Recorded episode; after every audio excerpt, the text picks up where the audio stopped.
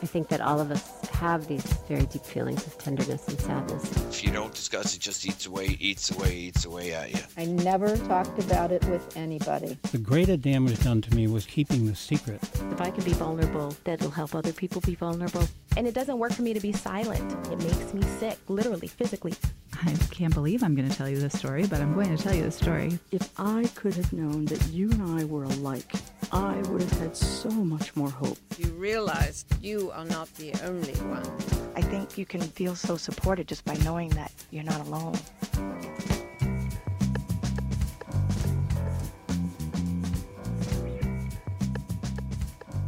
From WMPG, I'm Dr. Ann Hallward, a psychiatrist in Portland, Maine, and this is Safe Space Radio, the show about the subjects we would struggle with less if we talked about them more.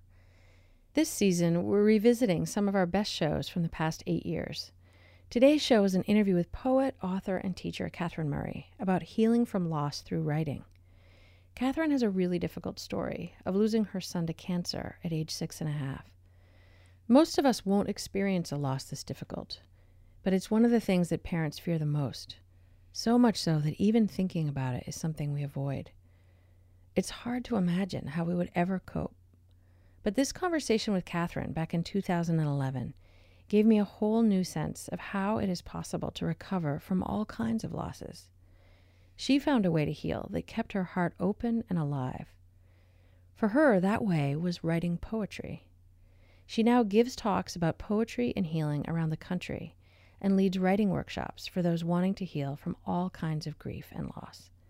Here's my conversation with Catherine Murray, which I started by asking her to read one of her poems.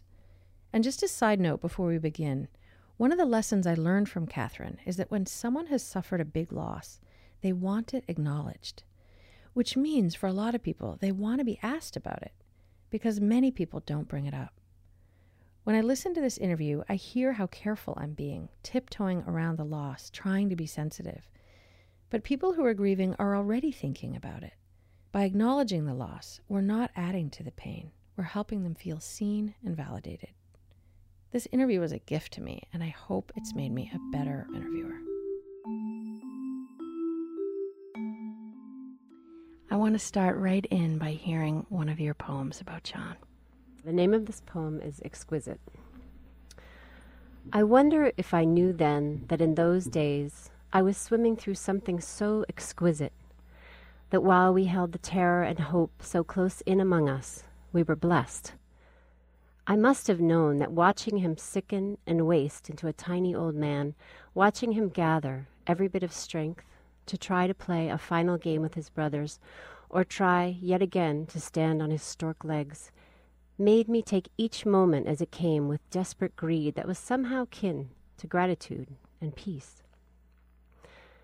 As I carried him, just stalking as of bone, from the wooden hut down to see the horses or the fig tree, or up the hill to lie down on the warm earth together to gaze at the drying valley below, as I held him in my lap while I cooked at the kitchen fire or carefully placed him on cushions just out of reach of the angry sparks, as I trundled him down to the village, strapped into the bike seat, with rags tied round his legs against the bumps, I bit back my sorrow and fear as his brightness and brilliance shone. I allowed nothing but strength and cheer and encouragement to show, only letting the surface crack and the tears seep through once or twice with him. We had no choice but to watch and love with all our hearts. It pulled us tight together, like the puckered seam at the top of the drawstring bag, keeping safe its precious gem beneath. Now my life is car and house and work and bills, and the other two in school all day. My friends must think I'm happier, but I'm not sure. The suffering is less razor sharp, just dull and mundane, an involuntary trade. Now there is nothing to make me rise each day, preparing myself for the fight for the impossible work of watching my child negotiate with death.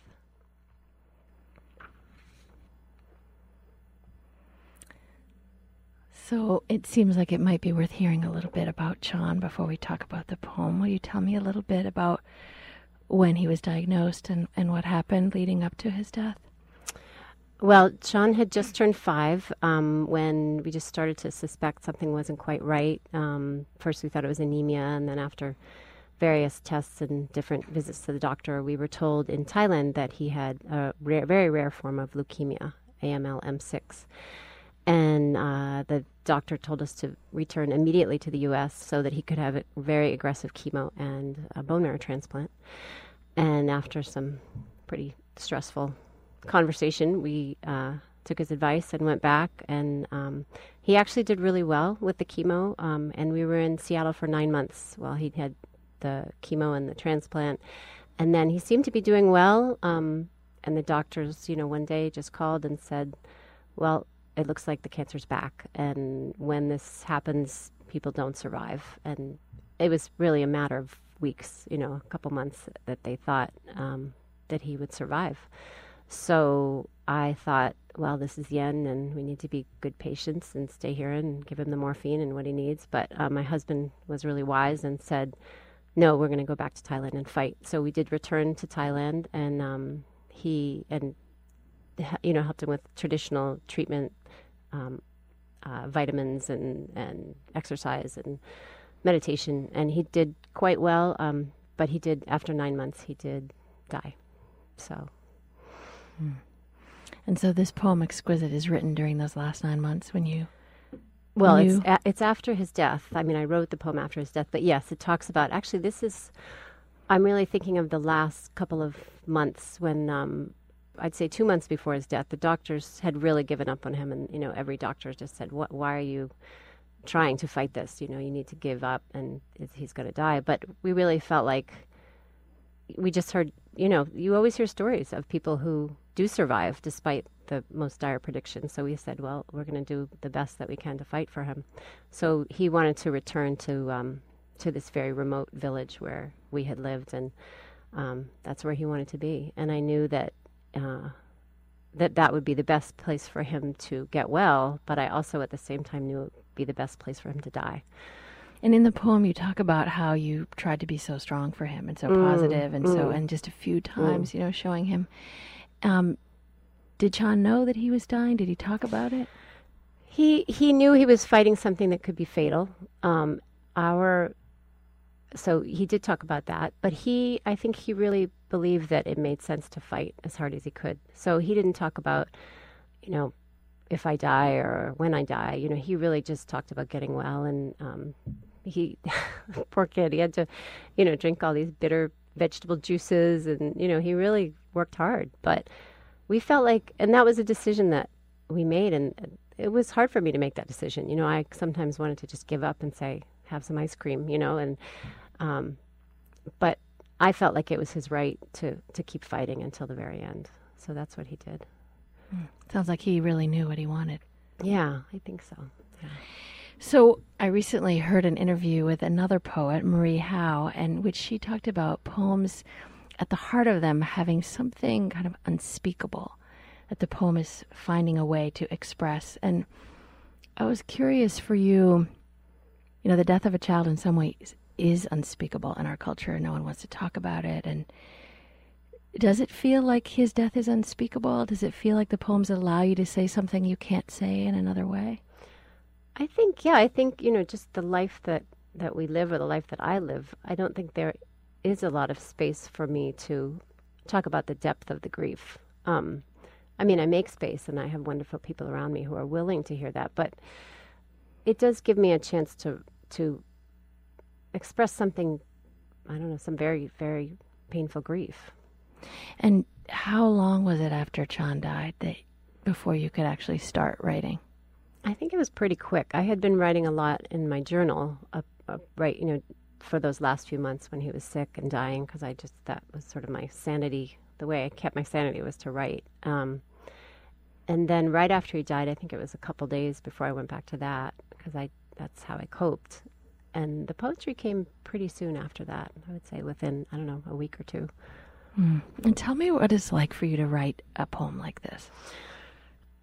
I think what usually happens is I spend so much of my life running around and running away from the grief and running away from the pain that writing is it's a discipline. It's Susan Conley says, you know, ass in chair. It's like you make yourself sit down and just write. And the reason that that's so fruitful for me is that I'm I'm always trying to escape, often trying to escape these hard feelings. But when I sit down and I I just say to myself, okay, it's time to write a poem. And it's really about stopping and going down deep and saying what's going on and and it comes out in words. Um, I don't I don't really put a lot of effort into think. I mean, the words just come. I don't I don't really work too hard at form and that sort of thing. And are you are you actively grieving while you write? I mean, are you are you weeping while you write?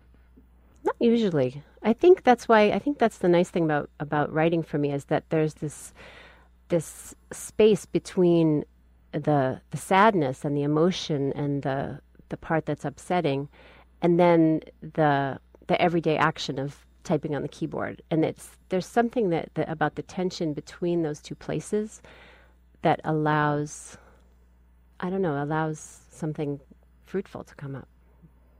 Mm. is writing poetry healing for you? Is it helpful? Oh How, definitely. Yeah, yeah. I'd love to spend some time with that. Tell me how that happens for you. How is it? Well it's it's fruitful because i think for me, healing, um, healing from my son's death and healing from anything, but this has been, you know, the, the strongest, biggest event in my life. Healing from my son's death has been, I just think that for me, the only way to heal is to stop and feel the pain. And, and that's, at the beginning, that was excruciating. It was, you know, I could really only do it in very, very tiny milliseconds because it was, the grief was so huge and so overwhelming that I, you know, I kept myself busy with knitting or making the fire or, you know, doing the daily things I had to do. But I would force myself because I could see, I could feel, it felt like a concrete wall going up around my heart. And I, I knew that was wrong. You know, I knew that that would be the end of me and my family if I let that happen. So I forced myself to stop. And the way it worked for me was to call a friend at home on the phone and, you know, say, I need to talk about this. And then I could look at the look at the overwhelming pain for a short time. So the way that the poetry works with that is that uh, I don't have to, you know, part of my grieving is about counseling and, and getting being able to cry with people, but another part is the poetry is sitting still with the feeling.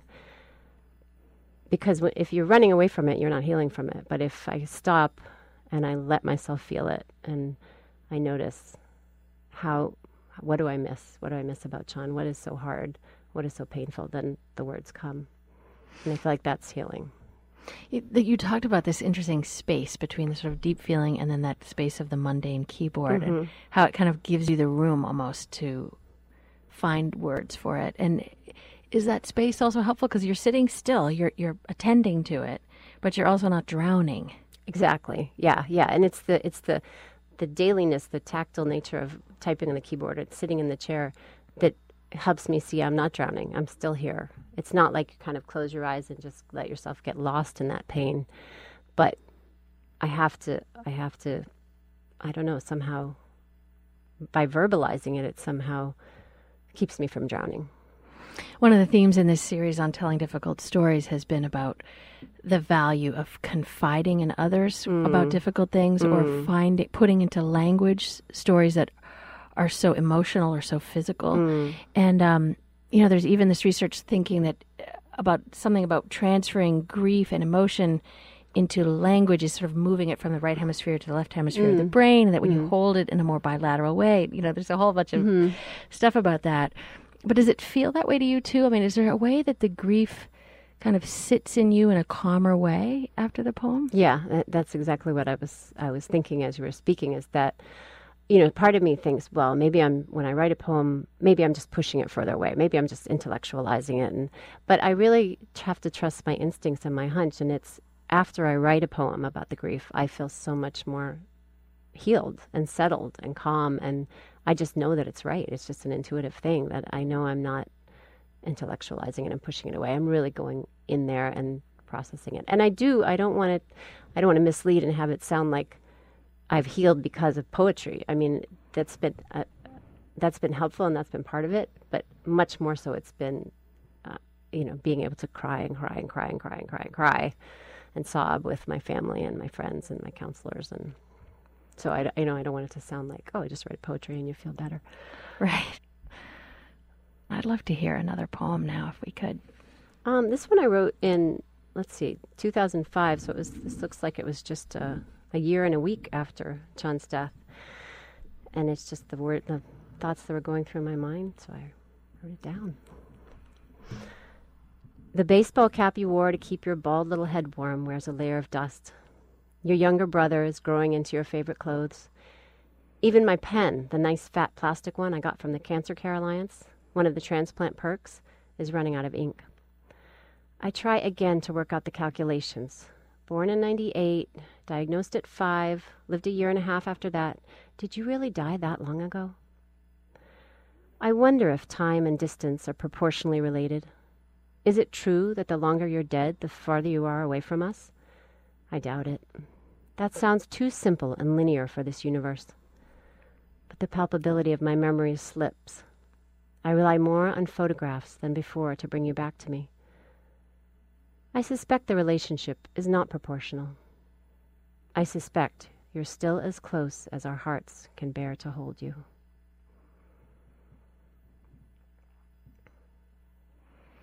Hearing that poem, it, it captures so much what I hear uh, people say, which is that with the passage of time after the death, there's this fear of losing, not being able to keep the person alive in their memory, you know, losing the the image, needing to use photographs, almost like a whole other layer of loss. But you're proposing something quite interesting and different at the end, and I'd love to hear more what, what your sense is about that, about you're as close as our hearts can bear to hold you. Say more about that. Well, you know, I think as time passes and I've done all this healing work, that in daily life, I do feel um, it's easier to, to, to not remember you so much, not remember Chani so much, and and to go on and live my life and be busy with what I'm doing. Um, but I think it's it's also that I learn maybe that I learn that it's it's painful to keep him so close. So there's this sort of the reward that I get when I do bring him in close, when I do open up my heart and say, I know you're right here, you know, then he is right there. He's right there. You know, he's just no farther away than he was when he was in my arms. Um, but to do that makes me cry, you know, and because it brings back how much I miss him and how close we were and what a huge loss we suffered. Um, so it's just, it's too hard to do it often. At this point in my healing, I suppose as time goes on, that might change, but. So it's this sort of terrible paradox in a way. It's like you can have him close, but it's so painful too. It's almost easier to have him not be so close, even though that's the very thing you're mourning. Although I'm not sure. I mean, it, it's it's a sweet pain. You know, it's not just painful. It's it's well worth doing it, but it's a matter of remembering how important it is to stop and remember and really feel how close he still is, even if it means tears. I mean, because it means tears, it's the right thing to do because it's it is. In a way, I mean, it's sort of what we're all up against is that we always love another mortal. The person we're loving is always mm. at risk of dying. So there's mm. such danger in our love. Yeah, so true. I want to ask you a little bit more about you know ways that writing poems can be helpful to you and i'm curious you know it's clearly very important for you personally is writing poems also healing in the sense of the relational aspect like sharing them with other people has it helped other people kind of get what you're going through does it does it help as a way to communicate um i think from what i i haven't shared them very much and what i hear from people who have heard them is that it is helpful for them but that's definitely not the motivation to write them. I never wrote them expecting to share them at all. Definitely. I mean, oh, I didn't know that. Oh, I never thought I would show anybody. I mean, it's so private, and I thought, oh, they're not very good, and you know, I, it just never occurred to me to that I would be writing po- these poems and sharing them. And if you do you think if you had thought you'd be sharing them, it would have actually made it harder to write them, or they would have been more self conscious? Yeah. Or... Yes. So you've got to keep telling yourself you're not going to show anyone, even though, of course, you I, will well, publish still, them. I never think about showing them. So I mean, when I'm writing them, it's just when I'm writing them, it's a, just a very internal experience. Yeah. So you know, I've heard you say in other contexts that there is a part of you that is longing to tell this story. Mm. And I'd love to hear more about that longing. What is the thing that you're wanting to happen in the telling? Well, I think there are different levels to it. Um, one is I want people to know about Sean because he was amazing, and you know I thought he just fought so bravely, and he was very inspiring. And by the end, I just felt like he was a brilliant boy. You know, he said he was. Uh, he knew how to love really well, and so those are those sorts of things I want to share with people because I think it's inspiring, and I want to honor him. But I also think, you know, I also feel like if people, you know, if there are people who are who have recently suffered a loss, you know, especially a child, I feel like I can be an inspiration in the sense that I thought, you know, before he died, I thought, oh my God, if he dies, I will die. You know, I just thought there was no way that I could survive that. And I feel like I have. And, you know, it's not, it just didn't end my life like I thought it would.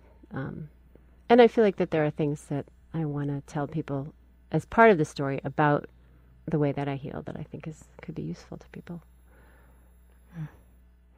Is there a way in that longing too that you're wanting other people to get how terrible it was? Um Yeah, I think probably. I mean, I feel, you know, I feel a bit self-conscious about that, you know, just thinking about all the genocide that takes place around the world and you know, I don't feel like this was a tragedy. I feel like it was a sad thing that happened and and it was difficult, you know, for all of us and it was a huge huge loss for I do believe it was a loss for the planet, you know? I mean, he was an amazing kid. But um I feel like there there are worse things. Right. Well, that's a way that we all of us dismiss our own suffering, isn't it? Uh, I mean, I don't know what the definition true. of tragedy is, but it seems like one to me. Hmm. Okay. we will agree not to split hairs on that one. Um, I want to ask you about how your grief has changed over time. Because in the first poem you read, you talked about it moving from sort of sharp to Mm. becoming dull and mon- Mm. mundane, and it, kind Mm. of was a sort of an involuntary trade. Mm. And I want to ask you: Has it shifted more since you wrote about it as becoming dull and mundane? Is it does it continue to shift? Is it dynamic, or does it feel kind of in one mode now for a while? Definitely dynamic. Uh, definitely dynamic, and it's definitely shifted quite a bit. You know, I feel I feel pleased at this point. I look back and I was thinking about it yesterday. Wow, it's been almost seven years. Um, but as I look through my poems and I can see, you know, I look at the dates because I, I put a date on each one, and I can definitely see the progression, and I can see that there has been a an upward trend in terms of the healing. Um, but I'm sure we're getting ready to uh, head back to Thailand, which is where my son died and where I spent the first almost year after his gre- his death. And I know that that's going to be just a whole nother wave and a whole nother chapter. And but I think it's important to to feel that stuff. One of the things we've talked about before, uh, you know, when you were on my guest, when you were my guest on Safe Space in the past, you talked to me about um, how much you love to talk about John and how much you feel so glad when people bring him up and talk about him. And I learned so much from you in that moment about the fear that other, you know, people have about not making you sad, not making bringing you down. Mm. You talked about how you're already sad, Mm. and and now, you know, two years later. I know you're about to give a poetry reading of your work. And I know one of the concerns is sort of, will I make other people Mm, mm. too sad? How do you feel about that now? This question of making each other sad and whether that's in some way bad or to be avoided. Hmm. I think that we all of us hold deep, deep feelings of grief, and whether they're deep inside and we haven't seen them or felt them, you know, on a conscious level. I think that all of us have these very deep feelings of tenderness and sadness, and um, and I think that any chance that we have to express those, it's only good for us to get to to vent that, to let that stuff out so I think that when I when I read my poems to people or people hear my story and they respond, you know, when it brings up that sadness. I really don't feel like I'm giving them my sadness. I really feel like my poems are giving them an opportunity to to express something that they need to express. And they may not always thank you for it right in the moment. right. yes, but you're saying that you're you have such a clear and deep value for experiencing grief and really feeling it Hmm. and welcoming that. Mm-hmm. So, on that note, I'd love to hear another poem from you. Okay. This one is called Yellow Cloak. The other day, I was driving down a little street in the neighborhood. A shortcut, I thought, in my endless quest to save a minute or two for something, I don't know what. And I saw a tree standing, branches upraised and entirely bare. At its base around it, in a spreading circle, was its cloak of yellow. Like a woman's garment dropped suddenly, that had floated gently but so quickly to the floor. The leaves, all the same yellow, were bright and soft, but completely, hopelessly disconnected from their mother, now naked and suddenly bereft. In the rushing, frantic kids to pick up moment, when I saw that tree, I thought, that's how I felt when my son died. Arms lifted, naked. What happened? Where is the warmth and beauty that I always had? Where the wind whispered and the light shimmered, where the tiny infinite movements against my skin interpreted the air and darkness. Now I am only bare and bony, bark wet and cold, in the wind and rain. Why am I still standing, with all of me exposed, and winter coming? So, I'd love to hear a little bit more about that feeling of being exposed. What was it about having a son die that left you feeling so exposed? I think just the rawness of of just feeling like crying so often. You know, the the first few years, just trying to have a normal conversation. You know, standing on the playground or at a party, or and just feeling like I was about to burst into tears. Or you know, and and those have come less and less frequently now. But yeah, there's just this feeling of having your your heart so close to the your skin. You talk about the ends with and winter coming. Is there a fear that something terrible is going to come, is going to be added to it? I think it just was a sense of sort of hopelessness and, and not really seeing any anything good coming. Yes. And I know you said to me that you feel in a different place even now, just one year later than this Mm, poem. Would you tell me a mm. little bit about what's different now? It's it's just good to feel like I've I've done so much work in grieving that I can feel hopeful about things. I can feel excited about things. I can, you know, take pleasure in in my children's accomplishments and their pleasures and it's good to be there, you know.